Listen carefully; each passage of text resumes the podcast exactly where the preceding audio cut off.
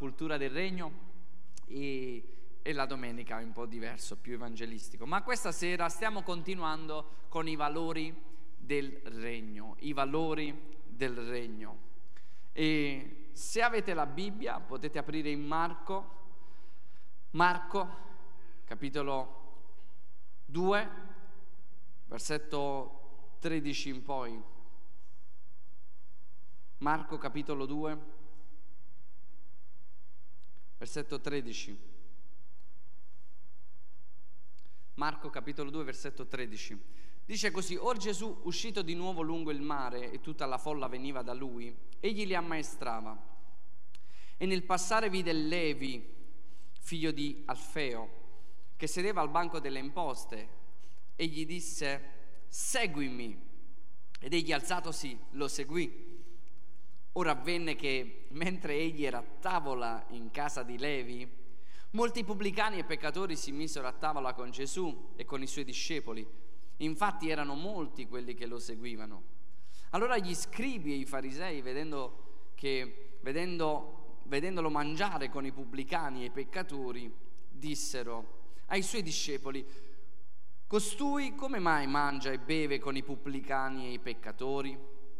E Gesù, dito ciò, disse loro, non sono i sani che hanno bisogno del medico, ma i malati.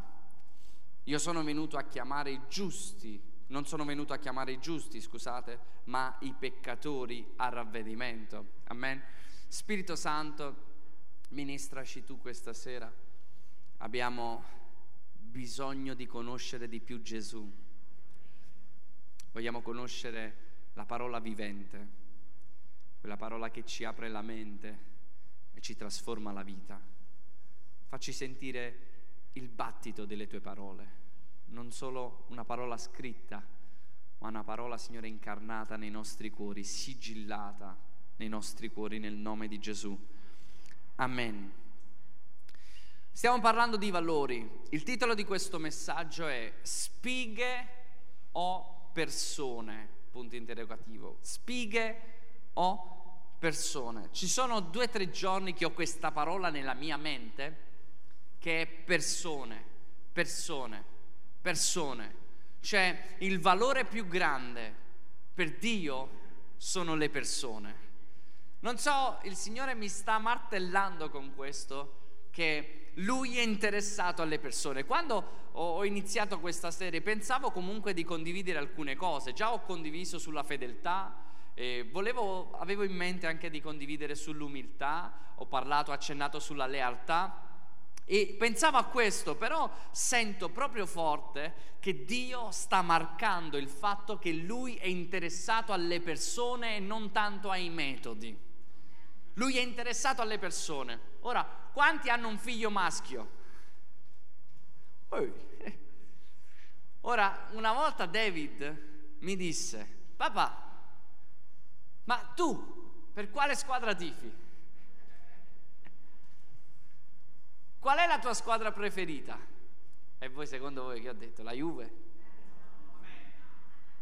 Signore, questo qua si perde la salvezza. Sei, sei, sei prossimo, sta attento. C'è anche un altro Juventino che poi sono stato lì, vi ho mandato la foto, vi ho fatto fare gli occhi dello stadio, ma, ma parliamo di cose serie. Eh, eh, anche perché Gesù è venuto su un asino, noi siamo sempre biblici, l'asino è il Napoli, non è venuto su una zebra. No, basta, basta, basta. Vuoi rispondere, eh? Vuoi ris- Comunque Del Piero parlava con gli uccellini. David mi disse, papà, tu per quale squadra tifi? E io gli dissi, qual è la squadra che ti piace a te? E io dissi, David, il Napoli. Ah, allora dissi, allora il Napoli è anche la mia squadra. Quanti hanno il proprio figlio che tifa lo stesso proprio del padre, della stessa squadra del padre? Penso la maggior parte, no? Eh, questo è stato proprio un, un plagio, cioè no, non può decidere altro, no? Se no non mangia. Però che, che bello, che bello se noi come figli di Dio diciamo, papà, cosa interessa a te? Perché quello che interessa a te interessa anche a me. Quello che interessa e piace a te piace pure a me. Questo deve essere la nostra attitudine di cuore. Allora quando diciamo papà, cosa interessa a te? E lui fa le persone. Cosa ti interessa? Le persone. La pecora perduta. Mi interessano le persone come mi interessava di te, mi interessano le persone, non mi interessano le tradizioni, non mi interessano tanto i metodi, non mi interessa a volte come si fanno le cose, mi interessano le persone. Questo è il cuore del Padre. Io penso che noi dovremmo avere questa attitudine, questo desiderio. Signore, quello che interessa a te deve piacere anche a noi, mi piace anche a me. Quello che tu desideri, voglio desiderarlo anch'io. E la scrittura dice di Davide, lui farà tutto quello che è nel cuore del Padre. Non è straordinario? Che lui questa sera possa trovare persone, uomini e donne che possano dire Signore, che tu possa trovare in me, che io possa fare tutto quello che il tuo cuore desidera. Niente di più, niente di meno. Voglio fare quello che a te piace. E questo è quello che faceva Gesù. È qui che abbiamo successo. Ecco perché il Signore mi sta martellando su i valori e i valori prima di parlare di cose, prima di parlare di carattere interiore. Il Signore sta dicendo il valore più grande per me sei tu, è l'uomo, è l'umanità. Questo è straordinario perché questo ci riempie il cuore. I valori guidano le nostre scelte. Abbiamo anche le slide. I valori guidano le nostre scelte e quindi il nostro destino. Dobbiamo decidere quali sono i nostri valori più alti e poi impegnarci a vivere in base ad essi ogni singolo giorno. Domanda, me la sono segnata io sta domanda. Per cosa stiamo lottando veramente? Perché quello che noi lottiamo ha a che fare con i nostri valori. La forza di prendere decisioni si basa sulla chiarezza dei nostri valori la forza di prendere decisioni. A volte non sappiamo come prendere decisioni è perché non c'è chiaro il valore che noi abbiamo. Il valore. Quante volte, quante volte mi è stato proposto magari di andare all'estero, mi sarebbe piaciuto, mi sarebbe piaciuto imparare l'inglese, oh lo voglio imparare l'inglese, voglio profetizzare che un giorno predicherò in inglese, sicuramente metto a Mosè sull'arca, e, e, però ce la farò. Quando starò in difficoltà parlerò in altre lingue. E molte volte ma, eh, potevo magari andare all'estero, mi sarebbe piaciuto crescere mio figlio, ma poi arrivi a delle decisioni dove dici che fai, dipende quali sono i tuoi valori, dipende quello che Dio ti sta dicendo di fare, dipende quale quella cosa che Dio ti ha affidato. I valori sono importantissimi e ci sono alcuni valori che quando uno riceve Cristo, Cristo li mette dentro di te e dobbiamo seguire lo Spirito Santo. Quindi a volte quando non sappiamo alcune scelte è perché non ci sono chiari i valori che abbiamo. Ed è triste perché la maggior parte delle persone non sanno quali sono i propri valori. Eh, siamo in una generazione priva di valori, ultimamente si respira questo, ma ci sono dei personaggi, Zaccheo e, e il giovane ricco, che da qui possiamo vedere che loro quando hanno incontrato Gesù i valori sono cambiati, non i valori del sangue, battuta, scherzo, di qua, di qua sono più svegli, ma i valori interni. Quando Zaccheo ha incontrato Gesù, ve vi ricordate, Zaccheo un uomo di alto rango, un uomo ricco, eh, però era di bassa statura, va sull'albero, aspetta Gesù, Gesù che passa, e gli dice Zaccheo scendi, scendi dall'albero perché la salvezza entra a casa tua. Gesù va a casa sua e la scrittura dice che Zaccheo in quel momento, un uomo ricco, dice se io ho rubato restituirò quattro volte tanto. Sicuramente se non avesse incontrato Gesù, sicuramente non, ha, non, non avrebbe avuto questi valori. È vero o no? Ma l'incontro con Gesù gli ha, gli ha, fatto cambiare alcune cose importanti. Signore, se ho rubato gli darò quattro volte tanto.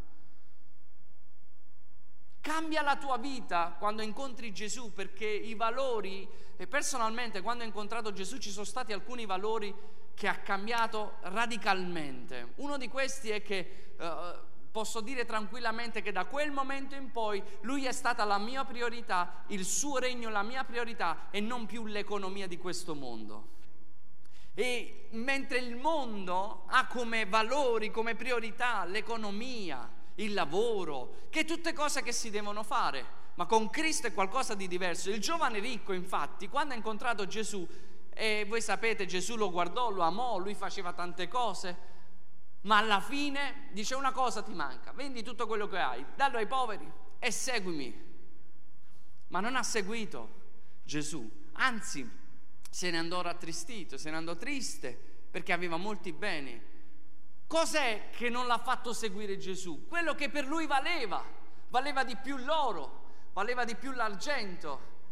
Noi vediamo che Cristo ha la potenza di cambiare i valori dentro di noi, ci ha cambiato radicalmente. Più abbiamo un incontro con Lui e più quello che desideriamo viene da lui. Eh, quanti, quanti, possono dire io non, non, non, leggevo prima, mi sono convertito, c'è stato un desiderio forte di leggere la Bibbia, perché adesso ha un gran valore questa parola. Non è solo lì sul comodino per, per, per uh, prendere la polvere, ma ha un gran valore, deve prendere un grande valore nella nostra vita. O la preghiera alcune cose che non avevano valore, quando, quanti possono dire che quando si sono convertiti anche la moglie e il marito ha acquistato più valore nella propria vita? Potete?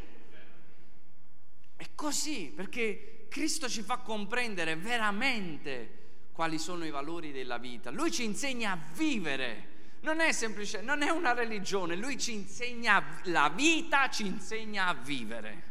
Amen. Ora ci sono alcune cose che valgono di più di altre. E ho, ho, preso qualche verso, quindi voi potete prendere appunti, poi andiamo velocemente e andiamo al centro del messaggio. Ma alcune cose che la Bibbia dice che valgono più di altre. Ecclesiaste capitolo 4, versetto 6 dice, vale più una mano piena con riposo che entrambe le mani piene con travaglio e corsa dietro al vento. Vale più il riposo in poche parole.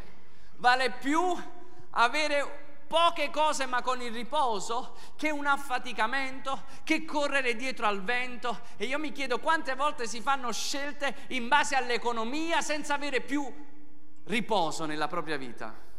Ti toglie il riposo, ma la Bibbia è chiara in questo, vale più il riposo, prenditi del tempo per lavorare, ma prenditi del tempo per avere riposo, perché Dio ha creato anche questo. Amen? Ecclesiaste 7.1, 7, 7, dice così, una buona, questa è importantissima, wow, questa mi ha salvato perché è stata una delle prime cose che mi ha detto lo Spirito Santo nella mia conversione dove abitavo. Mi ha detto questo, se non ci fosse stata questa rivelazione non staremmo qua noi. Ve lo posso garantire, perché me l'ha marcata lo Spirito Santo un sacco di volte nel cuore, nella mente e dice questo, una buona reputazione vale più dell'olio profumato. E il giorno della morte è meglio del giorno della nascita. Una buona reputazione. Quanto vale per noi la nostra reputazione? Sapete cosa mi diceva sempre lo Spirito Santo ogni volta che il nemico mi combatteva e lì dove abitavo ed ero, ed ero uh, ed ero preso, no? che volevo magari rispondere a qualche attacco, a qualche cosa, lo Spirito Santo mi diceva non ti muovere e mi ricordava di questi versetti. Perché? Perché la mia opera che voglio fare in questo luogo attraverso di te dipende dalla tua reputazione. Perché se il nemico può cambiare, se il nemico può infangare la reputazione, è finita. Dio non può più operare in quel luogo lì. Ecco perché tanti profeti cambiano nazione, ma questa è un'altra cosa. Mi è uscita, scusate. Perciò è importante la reputazione, non tanto per noi, non tanto perché dobbiamo sembrare santi, non tanto perché dobbiamo piacere a qualcuno, ma perché non dobbiamo bloccare l'opera di Dio nella nostra vita. Perché quando sei inquinata la reputazione e provi ad evangelizzare, cosa succede? Da che pulpito viene? Ah, ma tu sei quello che... Eh, sono chi però? Quanto vale la reputazione nel quello che vale per il Signore? Deve valere tanto.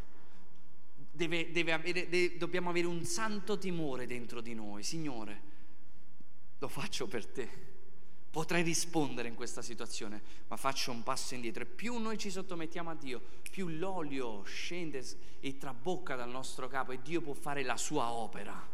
E le persone veramente si convertono. Amen. Terzo, quello che vale di più, questa è bella, ci siete? Proverbi 16:32, chi è lento all'ira vale più del prode guerriero, chi ha autocontrollo vale più di chi espugna la città. L'autocontrollo non è una macchina della Fiat.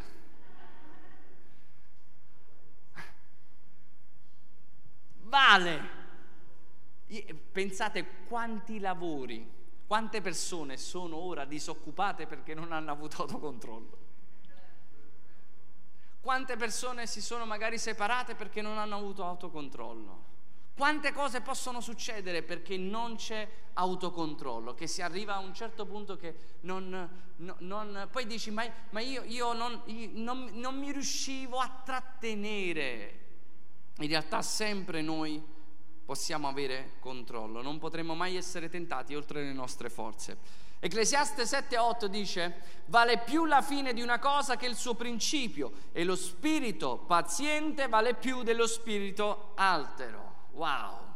Quindi la pazienza vale più di imporsi, di guardarti dall'alto in basso, di essere prepotente. Sii paziente, siamo pazienti e questo ci aiuterà di più. Wow, sembra quasi il frutto dello Spirito Santo, a me? No? Andiamo avanti, Salmo 37, 16. Vi sta benedicendo la parola? Salmo 37, 16 dice, vale più il poco del giusto che l'abbondanza di molti empi. Vale di più quello che hai nella mano. Sapete quanto guadagnavo quando mi sono sposato vent'anni fa? No, vent'anni fa, non è vero. Quanto, quanto sono passato? Devi dire...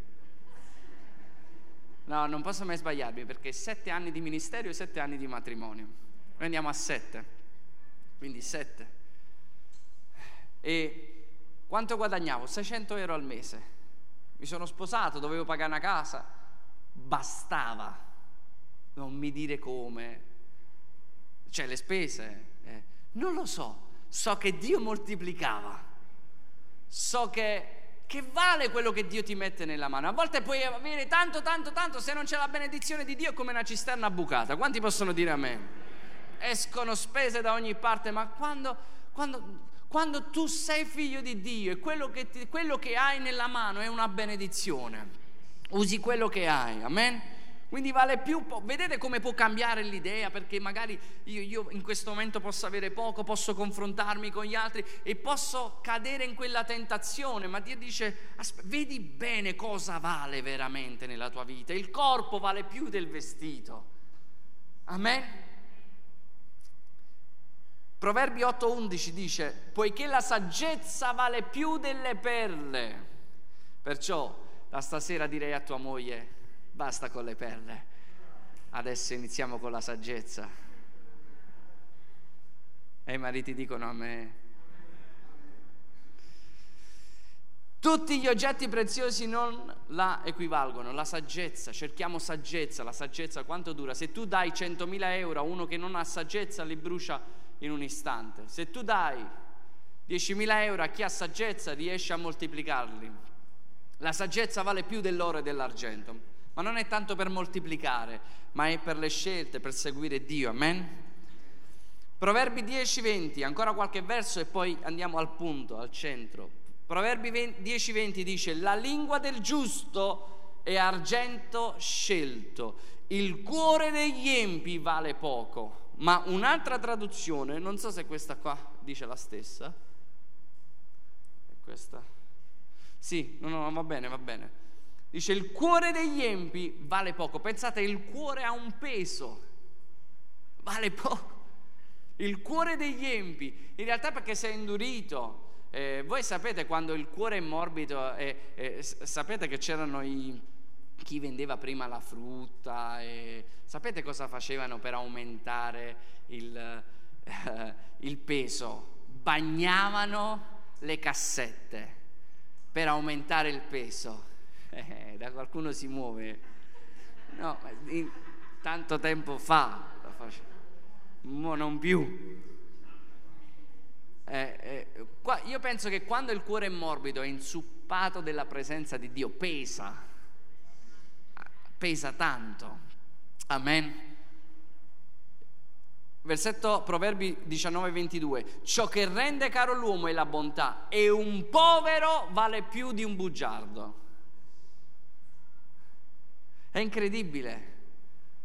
Ora qua ovviamente le persone tutti hanno una valenza, ma sta parlando di qualcosa che, che, che è un modo di fare, un modo di agire. Quanto vale la parola di un bugiardo?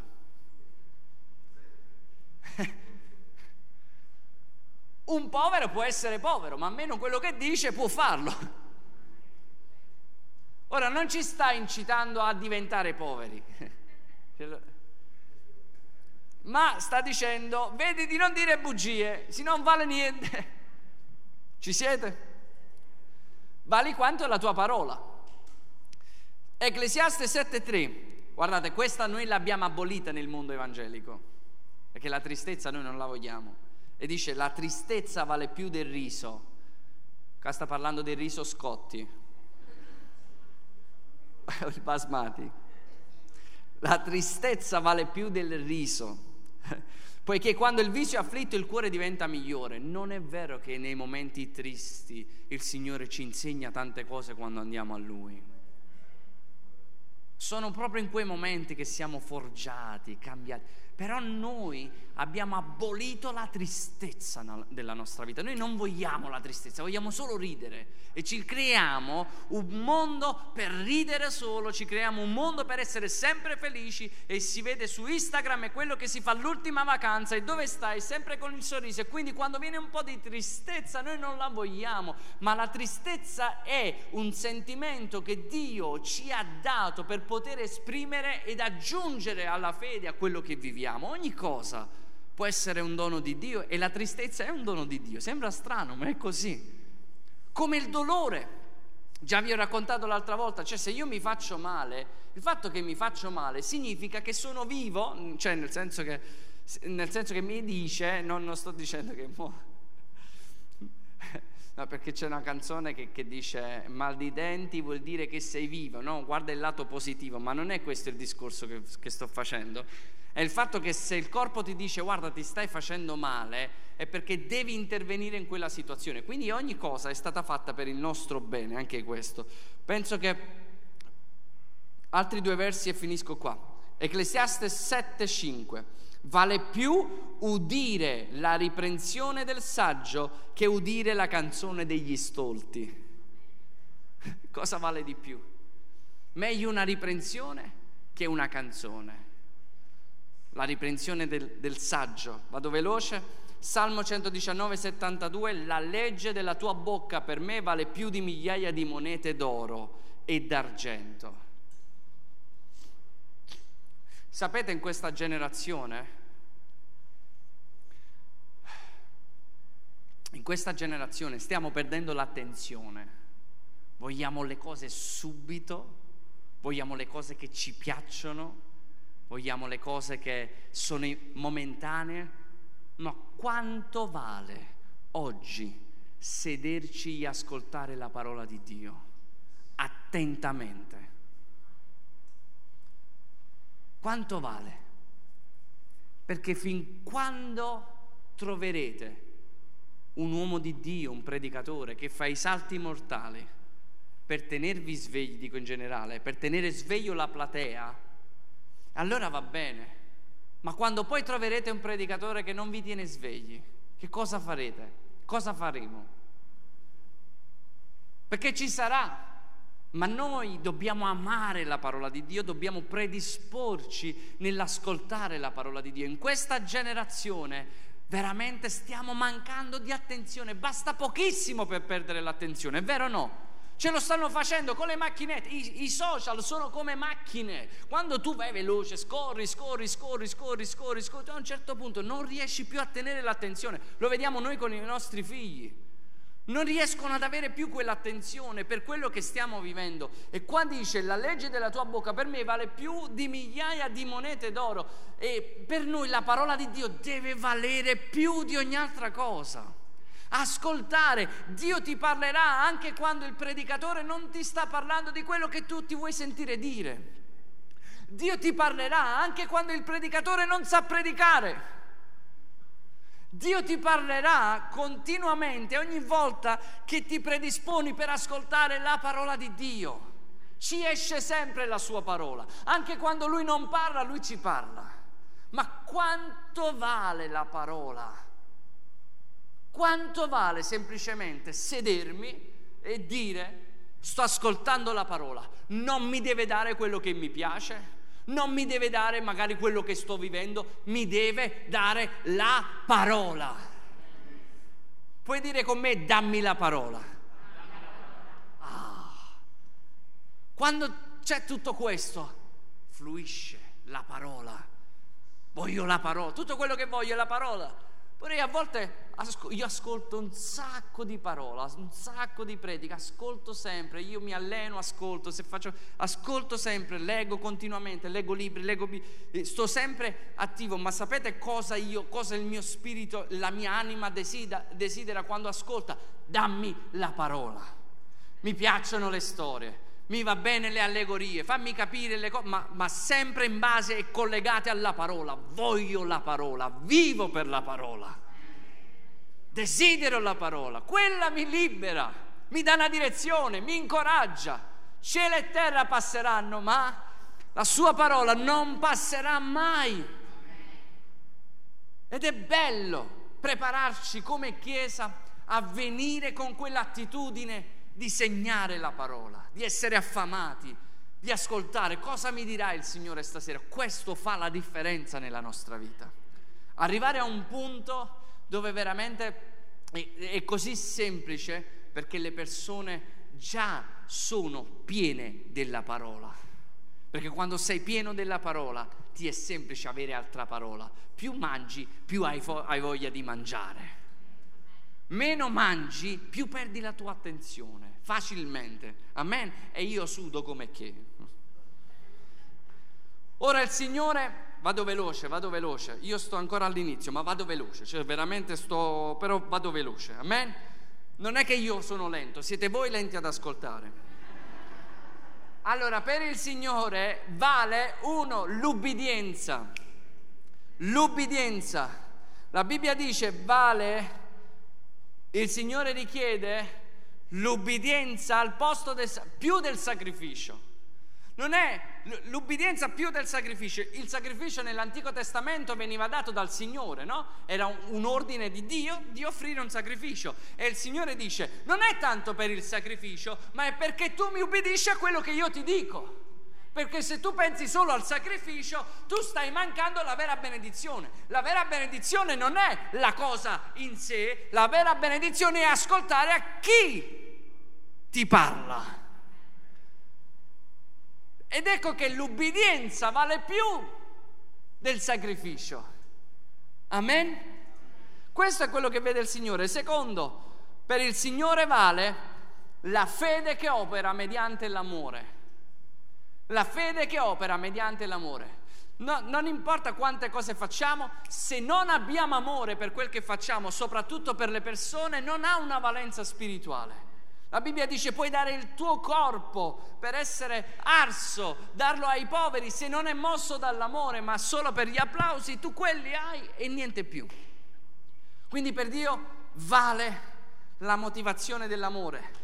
E terzo, per il Signore vale la pecora perduta. E io poi su questa voglio stare. La pecora perduta.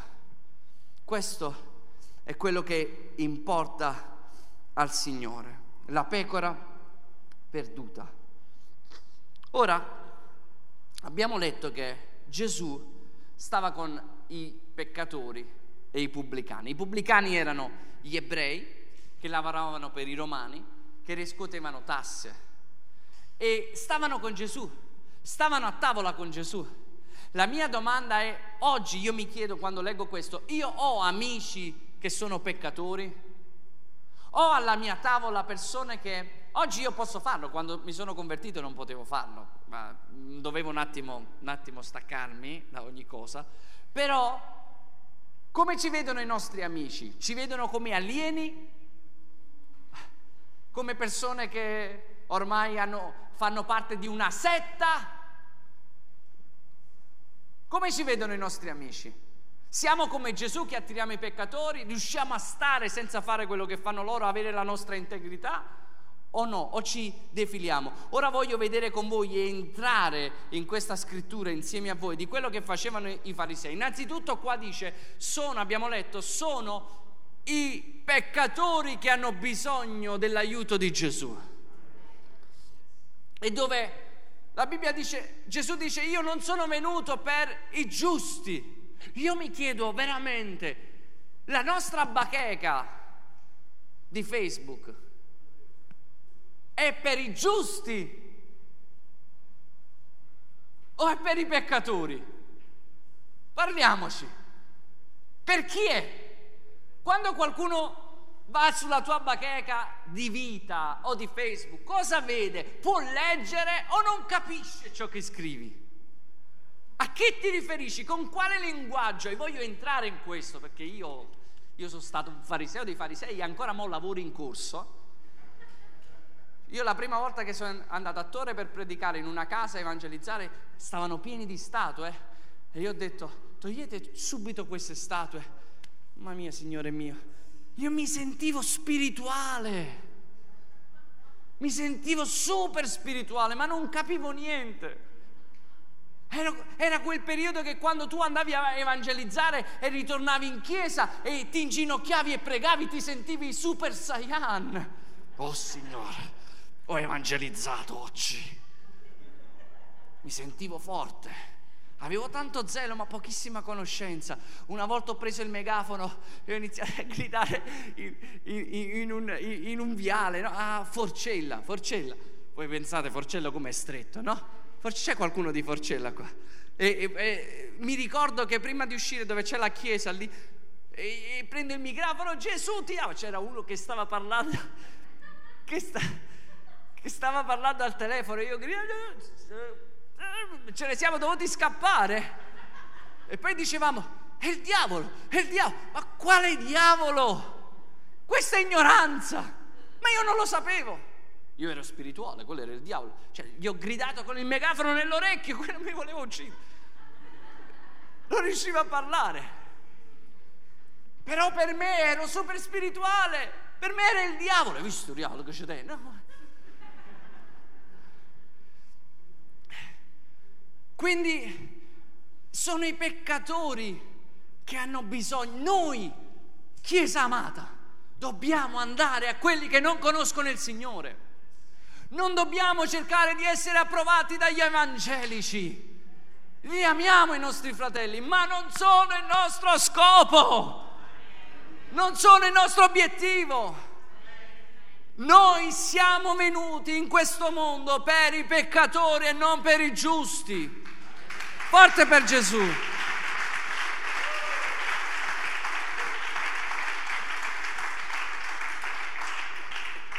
Ora leggiamo insieme questa scrittura in Marco al capitolo 2, il versetto 15 già l'abbiamo letto. Andiamo più avanti, il versetto 23 a 28. Guardate qua. Dice, ora avvenne che in giorno di sabato egli entrava per per i seminati e i suoi discepoli, strada facendo, si misero a svellare delle spighe. E i farisei gli dissero, guarda perché fanno ciò che non è lecito in giorno di sabato? Ed egli disse loro, non avete mai letto ciò che fece Davide quando si trovò nel bisogno ed ebbe fame, lui e quelli di, con lui? Come egli entrò nella casa di Dio al tempo del sommo sacerdote del, sommo, del sacerdote Abiatar e mangiò i pani di presentazione che non è lecito mangiare se non ai sacerdoti e ne diede anche a quelli che erano con lui. Poi disse loro, il sabato, guardate qua Gesù cosa dice, il sabato è fatto per l'uomo e non l'uomo per il sabato. Perciò il figlio dell'uomo è venuto, è venuto, è il Signore, scusate, anche del sabato. Fermiamoci per un attimo qua. Cosa succede? Succede che Gesù sta andando ad evangelizzare, sta andando nella sinagoga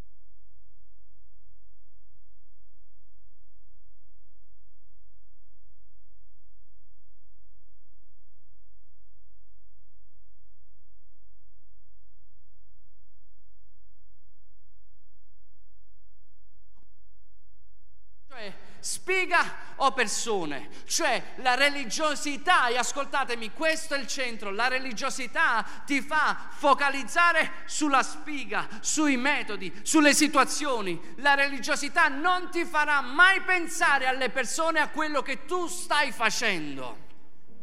E allora dov'è il nostro focus? Dov'è il focus della Chiesa oggi? Qual è il nostro focus?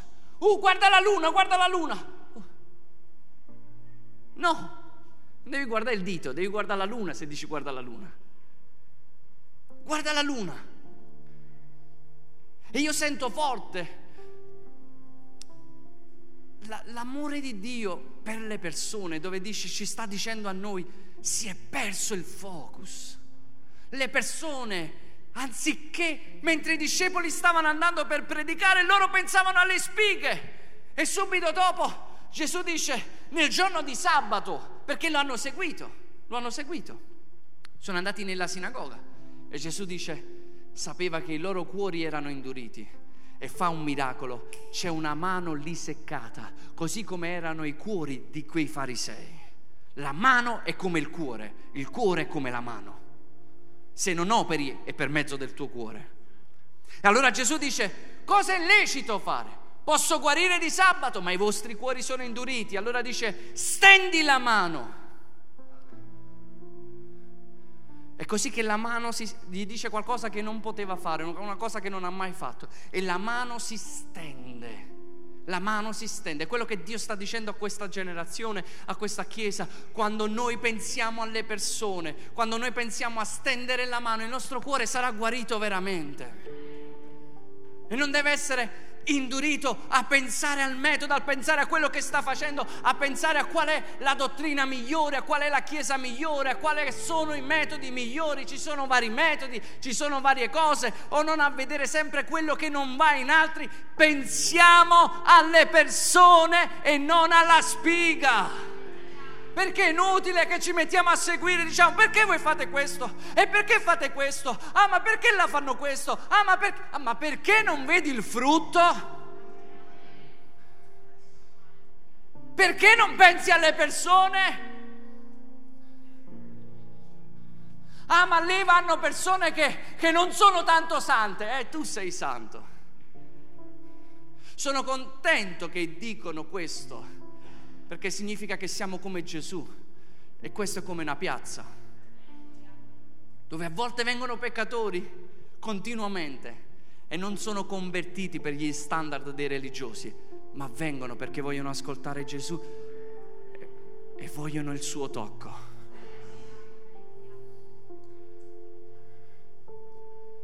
Pensiamo alla spiga, pensiamo, pensiamo al, al, all'evangelizzare, evangelizzare o alle persone. Io ho pensato all'evangelizzare, a usare, a usare personaggi come Giovanni Battista. Noi non siamo Giovanni Battista, ma l'ho voluto fare Giovanni Battista. Meno male che non ho trovato una tunica come lui si vestiva. Però mi sentivo spirituale. Gesù è venuto a salvare, ad avere, ad avere un cuore per i perduti. Voglio, posso darvi qualche, qualche, uh, qualche suggerimento di come evangelizzare? Primo, dobbiamo essere come dei camaleonti. Camaleonti nella connessione. Camaleonti nella connessione. Paolo ha detto io mi sono fatto giudeo con i giudei, romano con i romani e mi sono fatto come senza legge, con la legge, per guadagnare quanto più persone al Signore. Dobbiamo essere camaleonti nella connessione. Quando sono entrato in quella casa ho detto togliete, togliete qua tutto. Non, non, non mi sono fatto come loro. Non è che dovevo adorare alle statue, ma dovevo agire diversamente. Ci deve importare più della persona che della nostra dottrina. Lo sai tu vai all'inferno, lo sai tu vai all'inferno.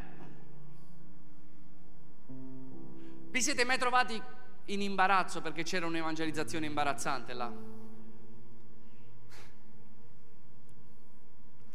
Perché l'evangelizzazione prende il posto della persona.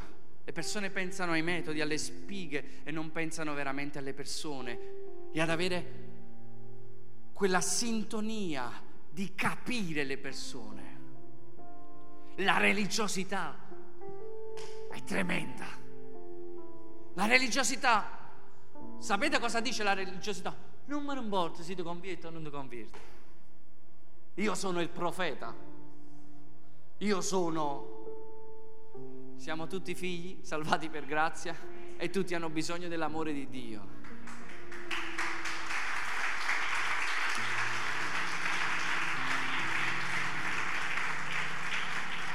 E Paolo dice, io mi sono fatto giudeo con i giudei per salvare quanto più persone, quanto più persone poiché pur essendo, dice la scrittura, pur essendo libero da tutti, mi sono fatto servo di tutti per guadagnare il maggior numero. Con i giudei mi sono fatto giudeo per guadagnare i giudei. Con quelli che sono sotto la legge mi sono fatto come se uno che era sotto la legge, benché lo stesso non sia sottoposto alla legge, per guadagnare quelli che sono sotto la legge. Con quelli che sono senza legge mi sono fatto come se senza legge, pur essendo, pur non essendo senza legge di Dio, ma essendo sotto la legge di Cristo, per guadagnare quelli, per guadagnare quelli che sono senza legge, con i deboli mi sono fatto debole per guadagnare i deboli, mi sono fatto ogni cosa per tutti, per salvare in ogni modo alcuni. E faccio tutto per il Vangelo al fine di essere partecipe insieme ad altri. Tutto per il Vangelo. Non è che se io faccio in un modo, faccio in un modo, no, devo cercare, devo pensare alle persone e non al fatto che devo evangelizzare e che mi sento un super saiyan. Ma, ci, ma di cosa stiamo parlando? Eppure, è reale, è reale di quello che si vive. Essere camaleonti nella comprensione. Secondo, comprensibili nel linguaggio. Siamo comprensibili, comprensibili. Quando qualcuno legge la nostra bacheca, si capisce il nostro linguaggio? O parliamo di propiziazione?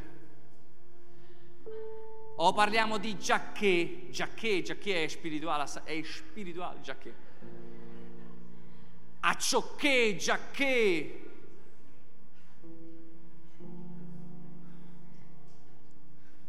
O scrivo sulla mia bacheca, ravvedetevi. Ma secondo voi no? Cioè io sono un peccatore, leggo, ravvedetevi e mi ravvedo, secondo voi? Ma che stiamo pensando? Alla spiga? O abbiamo amore per le persone?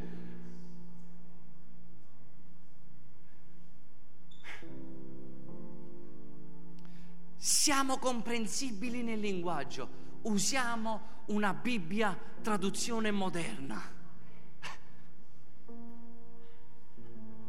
Che le persone ci capiscono. Che le persone cerchiamo di quando evangelizziamo da qualche parte, usiamo linguaggi consoni di dove stiamo. Non cerchiamo di, di, usare la nostra spiritualità che ci sembra più, che, che siamo più spirituali, che siamo incomprensibili. No, dobbiamo essere dobbiamo parlare il linguaggio del mondo, pur essendo figli di Dio. È quello che faceva Giuseppe, sapeva parlare varie, varie lingue, quello che faceva l'Apostolo Paolo, sapeva parlare varie lingue. Quando le persone parlano con noi, voglio farti una domanda, come ti vedono i tuoi parenti? Ti evitano? Sei religioso? Sei settario? Sei ottavo? A me all'inizio, sì, ero troppo religioso.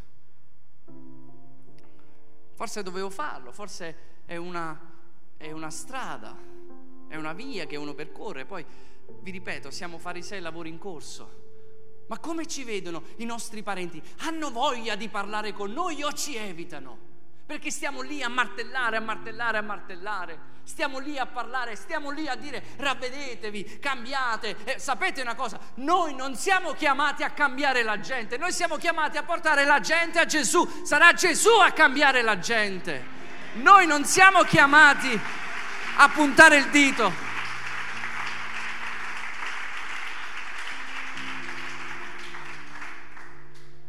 Non vedi mai Gesù che dice a un peccatore non fare più questo, non fare più questo. Si dice alla donna che, che, che all'adultera dice vai non peccare più. Certamente ti stavano uccidendo, che devi fare? Ma non vedi mai che alla donna al pozzo gli dice hai cinque mariti e il sesto non è tuo. Eh, a cama fa tutte consulenze. Uh, in chiesa non la fanno neanche entrare una così. Comprensibili nel linguaggio, compassionevoli nell'approccio. Usiamo compa- cerchiamo di capire cosa stanno vivendo le persone. Siamo compassioni. Gesù spesso sentiva compassioni di ascoltare veramente quello che loro vivono. Ascoltiamo veramente, sentiamoli veramente. Dobbiamo essere compassionevoli non vestirci di quell'autorità, non vestirci di Giovanni Battista. Giovanni Battista è morto, lui perché predicava così è durato nove mesi.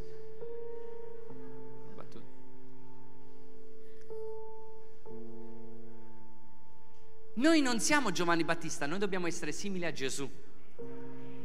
Giovanni Battista ha fatto il suo, Gesù ha fatto il suo e noi dobbiamo imitare Gesù non Giovanni Battista. Ho visto alcuni fratelli che si vestivano con le tuniche, senza scarpe, andavano per, per, per i monti, per sentirsi più spirituali. Vado avanti. E dobbiamo essere comuni nel terreno, cioè usare un terreno comune un terreno comune con quelli che parliamo. Se loro si occupano di lavoro, parla di lavoro, inizia a trovare un terreno comune, quello che avete in comunione. Se parli con un cattolico, non ti afferrare sulla Madonna. Eh, è la Madonna. No, ho detto non ti afferrare sulla Madonna. Ho detto utilizza un terreno comune. Sei su Gesù e stai su Gesù non vai a vedere quello che non va, vai a vedere da dove può poter partire. O no?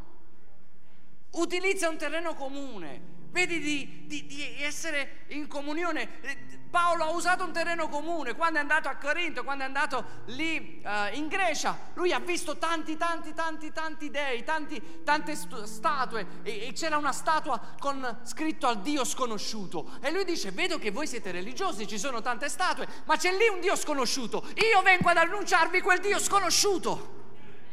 Cosa ha fatto?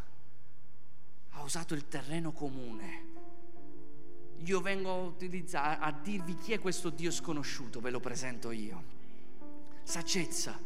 Paolo utilizzava utilizzava uh, poesie, detti, utilizzava ogni modo per cercare di prendere persone, di amare soprattutto persone. Perché? Perché noi non stiamo portando persone in una chiesa, in una setta, in una religione, noi stiamo portando persone a Cristo.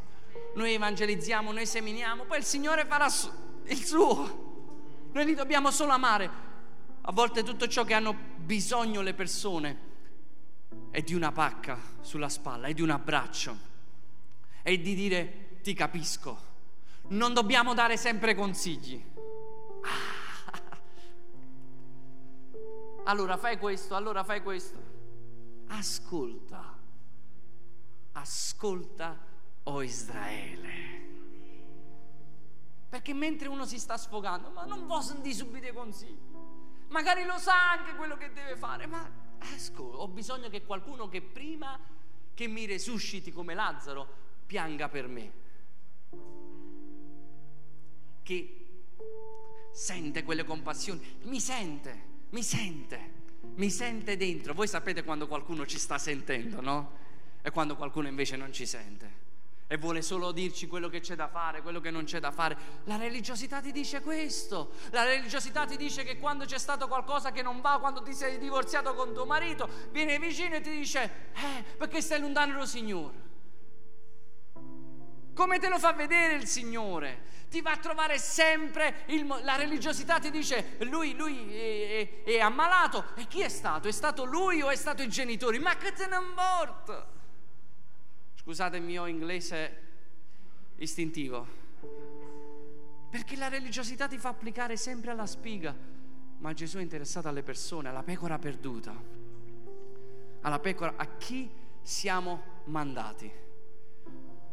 Io più vado avanti e più voglio avere la consapevolezza di essere mandati alle persone che non conoscono il Signore. Per quello che il Signore ci darà, vogliamo essere una benedizione per tutta la Chiesa. Ma non siamo qua a servire per farci il nostro circuito di chiese. Siamo qua per raggiungere i perduti, Chiesa. E loro devono essere il nostro focus. Dobbiamo essere addestrati per questo. Dobbiamo parlare la lingua dello Spirito Santo ma con saggezza non a parlare in altre lingue. Hai mai visto persone che all'improvviso parlano in altre lingue davanti ai non credenti?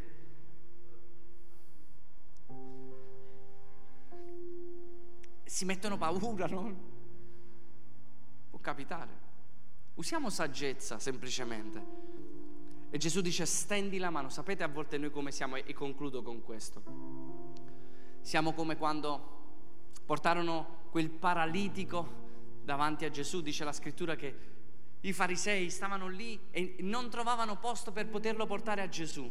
E a volte noi al paralitico, anziché trovare una strada per portarlo a Gesù, anziché portarlo sul tetto, anziché rompere qualcosa per portarlo davanti a Gesù, noi cerchiamo di cambiare a quello che sta sul lettino. Ma noi non siamo chiamati a cambiare a quello che sta sul lettino, siamo chiamati a portarlo a Gesù. Gesù deve fare l'opera. Da dentro deve venire quel desiderio di, di, di, di, cambiare, quel desiderio di abbracciare il Signore. La rivelazione deve venire da Lui e non dalle nostre imposizioni e non dal fatto che se non faccio questo non mi accettano, non mi sento accettato e mi sento costretto e fuori apparentemente sono bianco ma dentro sono solo morto.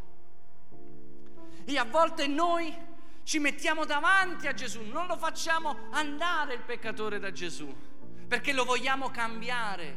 Vogliamo dire cambia e sarai parte di noi e le persone non si avvicinano al Signore. Gesù invece diceva così come sei, io ti amo e se tu cambi e per te sarà una vita abbondante. E allora certo che le persone erano invogliate perché sapevano e comprendevano che il peccato faceva male e fa male a noi, nuoce noi, uccide noi. E il Signore ci sta dicendo, Chiesa, questa sera, non pensiamo alla spiga, non pensiamo ai metodi, non pensiamo se uno fa una cosa, un'altra ne fa un'altra, pensiamo alle persone, pensiamo a raggiungere. È lì che il Signore dice, stendi la tua mano, vedrai che la tua mano si stenderà perché quella mano secca era la mano dei farisei. Ecco perché molti in, in alcuni posti non si convertono, perché la mano è secca, perché pensano solo ai metodi, pensano solo alle tradizioni. E Dio dice, dov'è la mia compassione per le persone? Dove io ho dato la mia vita non per una tradizione, ho dato la mia vita non per un'etichetta, ho dato la mia vita non per un nome, ma per le persone. Io sono interessato alle persone e quando noi comprendiamo questo, che noi diciamo Signore siamo tuoi strumenti nelle tue mani, non mi applico più alla spiga voglio vedere almeno il frutto che stanno predicando il Vangelo. E finisco, sapete questa immagine qual è? La se- non, non, la prendo per, per, velocizzare perché già ho, ho sforato. Questa rappresentazione, la stessa rappresentazione di quando Paolo dirà in Corinzi 9, non mettere la museruola a bue che trebbia, perché chi predica il Vangelo vive pure del Vangelo. E sta dicendo a loro che stanno predicando il Vangelo, devono vivere Vangelo, del Vangelo. Non ci mettere la museruola, se tu metti la museruola al bue che ti porta lavoro e che ti porta eh, economia, se tu non lo fai mangiare, quello non ti porterà economia, non ti porterà il lavoro, la benedizione per te. Perciò tu non ti soffermare su queste cose, ma chi predica il Vangelo viva pure del Vangelo. E dice il sabato è per l'uomo e non l'uomo per il sabato. Ogni cosa è vostra, sotto il proposito divino. Perciò, oggi come Chiesa, la mia domanda è, con questo concludo, a chi stiamo pensando? Alla spiga? O alle persone. Che possiamo dire come mio figlio David al nostro padre, padre, cosa ti importa di più a te? Mi importa delle persone. Allora è la mia squadra preferita. E non cercare di piacere a quelli che noi chiamiamo giusti. Non cercare di essere uguale a tutti quelli che che sono cristiani, che sono figli di Dio, che sono ognuno ha la sua grazia, ognuno ha il suo modo, ma io e te non siamo chiamati a cercare di piacere ai giusti, siamo chiamati a stendere la mano verso i malati. Andiamo e predichiamo il Vangelo. Non pensiamo alla dottrina sana, sana sana perché mentre pensiamo alla dottrina sana non vediamo che in chiesa non sta venendo uno da una vita. E allora mettiamo un po' questa dottrina sana da parte e iniziamo a, a preoccuparci delle persone. Perché Dio si preoccupa delle persone. Dio non difenderà la sana dottrina. Dio è sceso per le persone. Ogni cosa si prenderà cura da sé. La verità nessuno la potrà mai distruggere. Noi non siamo chiamati paladini della giustizia, dottrina perfetta, cose per... e pensiamo sempre alla spiga, pensiamo sempre e loro fanno così, loro fanno così. Noi siamo chiamati ad andare per le persone. Quanto amore abbiamo per le persone. Predichiamo il Vangelo, Chiesa.